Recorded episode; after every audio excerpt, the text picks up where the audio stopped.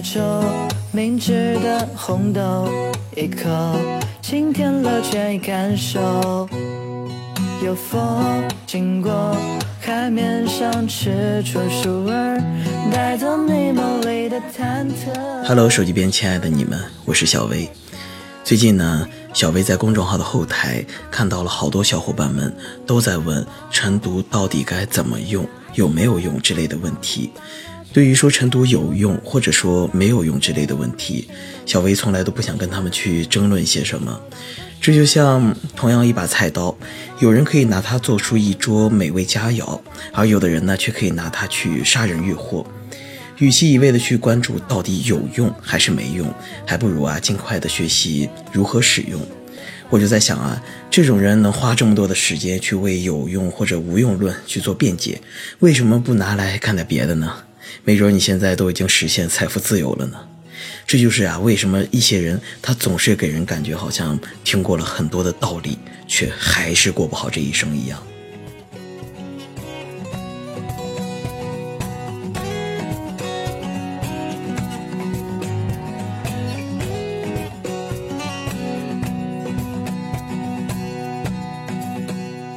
对我来说啊，我是相信存在即合理。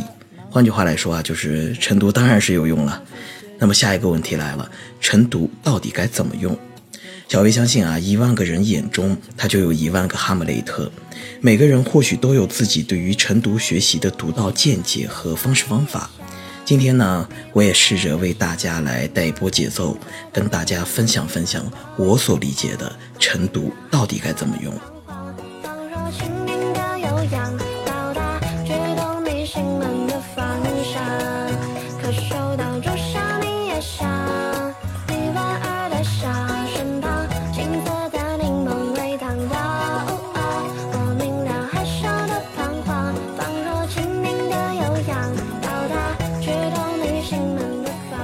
对于处在笔试备考阶段的小伙伴们来说，很多人都会把晨读的重点放在申论上。确实啊，晨读的有效积累确实会对申论的提升大有一笔。那么接下来我们应该怎么做呢？首先，你可以准备一个精美的小本子，封面呢可以是美少女战士，也可以是什么啊人间不值得之类的。总之啊，就是要让你有使用它的欲望。每天呢，可以利用不宜过长的时间，在小本子上做一些积累，不在于多，而在于精。千万不要啊，通篇把晨读的都抄下来，这是一种很低效的做法。当然了，如果你是想练字的话，那我倒不是很反对。那么小本子上呢，要记一些什么内容？它可以是名人名言、各种事例，拿来作为申论作文的论据。也可以是好词好句，比如说好的开头、结尾、排比句，甚至是一些规范词，把它们抄下来啊，为申论增加一些储备。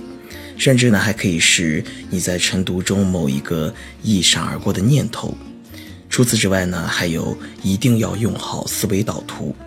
思维导图嘛，顾名思义就是用你的思维搭建起的一个引导的框架，最终形成的一张图片。通过思维导图啊，可以快速的了解每一期的晨读内容、思维脉络、相关要素等等。在这里啊，也建议大家可以按照自己的思维脉络去试着做思维导图。做完之后啊，再跟公众号里每期晨读的标注版，还有公众号菜单栏右下角有一个小打卡程序里，以及微博话题小微晨读里，跟大家做的导图都做一个对比。俗话说嘛，这个没有对比就没有伤害嘛。你不经常的伤害一下自己，又怎么能实现这个查缺补漏呢？就像你总是觉得都是人啊，大家都长得差不多嘛，为什么别人身材这么好，而你只有通过两张图的对比，才能真正的发现人家那两条大长腿哇，才叫真正的腿，你的那两条只能叫做代步工具。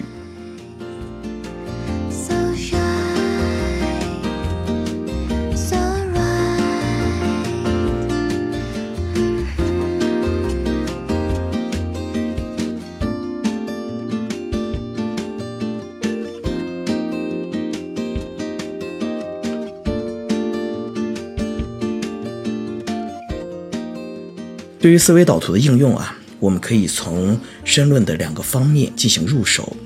第一个方面呢，就是申论前面几个小题，也就是我们俗称的客观题。我们可以按照不同的要素，比如问题、原因、影响、对策等，来对材料进行分类，分析材料要素间的一个逻辑结构，进行归纳概括。切记啊，注意把时间控制在一个合理的区间内。第二个方面呢，就是申论中最后一题的大作文，也就是所谓的主观题。我们可以通过梳理文章的行文脉络来确定一个论点、分论点，学习文章的论证方法、入题技巧等。通过这两个方面的不断反复的练习啊，最终我们要达到一个举一反三的效果。比如，灵活地将积累下来的好词好句替换成不同的关键词，应用到真正的答题中去，形成一个只属于你自己的万能模板。我相信啊，通过这样的不断积累练习。你对题目的设置、解题思路的理解都会有一种飞速的进步。当然了，这里面还包括言语理解、选词填空，例如一些官方媒体惯用的那种固定搭配，看多了你一定就可以从题目中秒选出一个正确的选项。还是那句话，学习时间有多长并不重要，学习的效率才重要。很多小伙伴啊，一看到其他竞争者都备考了半年、一年，自己呢还没开始准备，于是啊就跟着打了退堂鼓。这里呢，你就需要想一想，准备了这么久都没考上，我们先抛开啊智力因素不去谈，是不是起码说明他的学习效率不是很高吗？那么你还有什么可怕的呢？先胖不算胖，后胖压倒康啊！当然，还有就是要沉下心来做好一个积累，因为胖子嘛，往往都是。一步一个脚印的。one two three four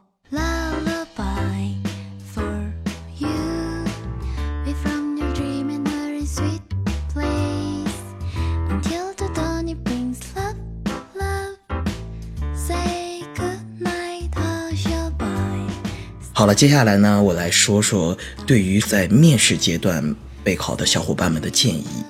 首先啊，抛开一切内容上的东西不谈。语感这个东西啊，是真的可以被熏陶的。就算你从来不看，只用听的，长时间下来啊，起码在语言的表达上，会让你无限的接近于一个知识分子。当然啊，既然是面试，光听可不行，还要去说，不仅要说，还要听自己说。建议大家啊，可以采取录音或者是录像的方式，把自己答题的过程啊给录下来。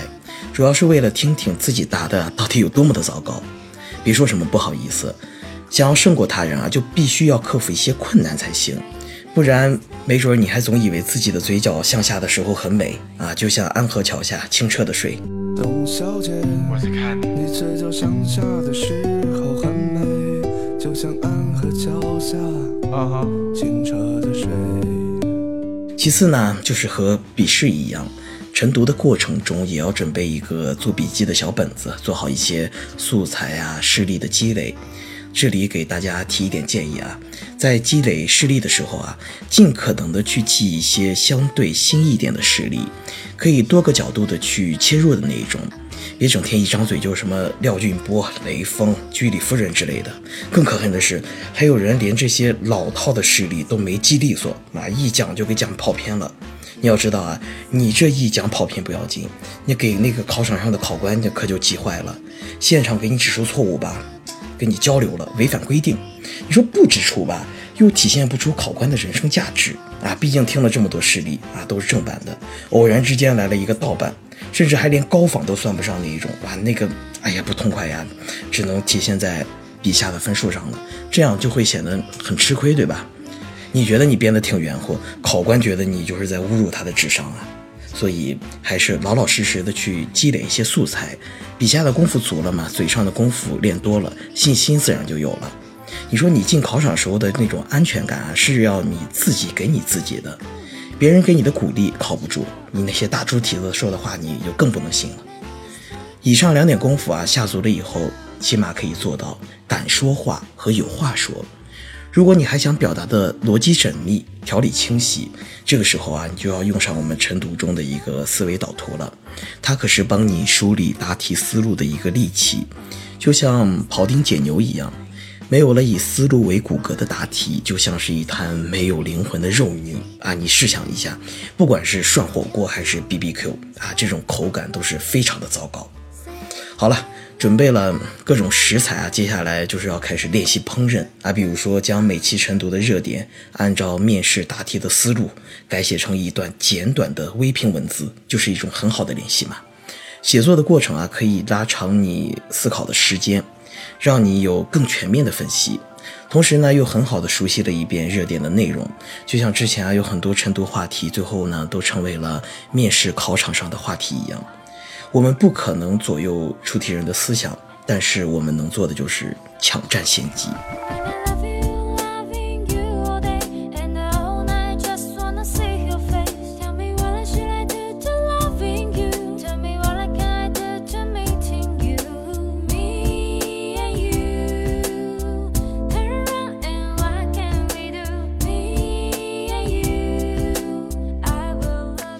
说了这么多啊，哪怕这里面其中有只言片语能对大家有所帮助，那么我这也算啊没有白白浪费这一期节目的生命啊。想想当初啊，我有一位朋友公考落榜，他当时说啊，他最大的梦想就是要在三年之内，也就是二十六岁之前当上一名公务员。头一阵儿在另一位朋友的婚礼上，我又见到了他，我就问他，我说你当初的梦想实现了吗？啊，他就笑笑说。算是实现了一半吧，我说，那你考个事业编，其实我觉得就也挺不错的呀，对吧？他说不是的，他说是我真的已经二十六岁了。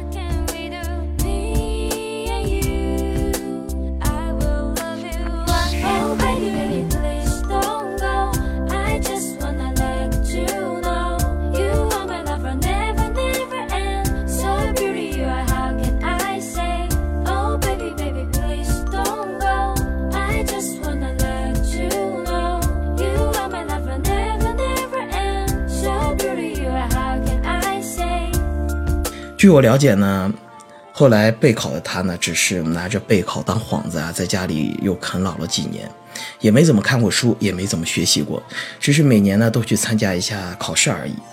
其实啊，这个成功的路上啊，本就没有那么拥挤，对吧？因为能坚持的人并不多，所以此刻手机边的你，是时候该想想啊，如何开启一个正确的姿势来应对接下来的挑战了。跟那些浮躁的心态来一场告别，下一个成功的也许就是你。风里雨里寒冬里，小薇永远等着你。欢迎每一位志同道合的小伙伴啊，关注我们的喜马拉雅微信公众号以及啊新开的淘宝店铺，名字都叫做洪荒之声。顺便提一句啊，在我们淘宝店铺中的电子版的晨读合集里，有一个带批注版的晨读内容，算是小薇晨读的一个升级版吧，里面用。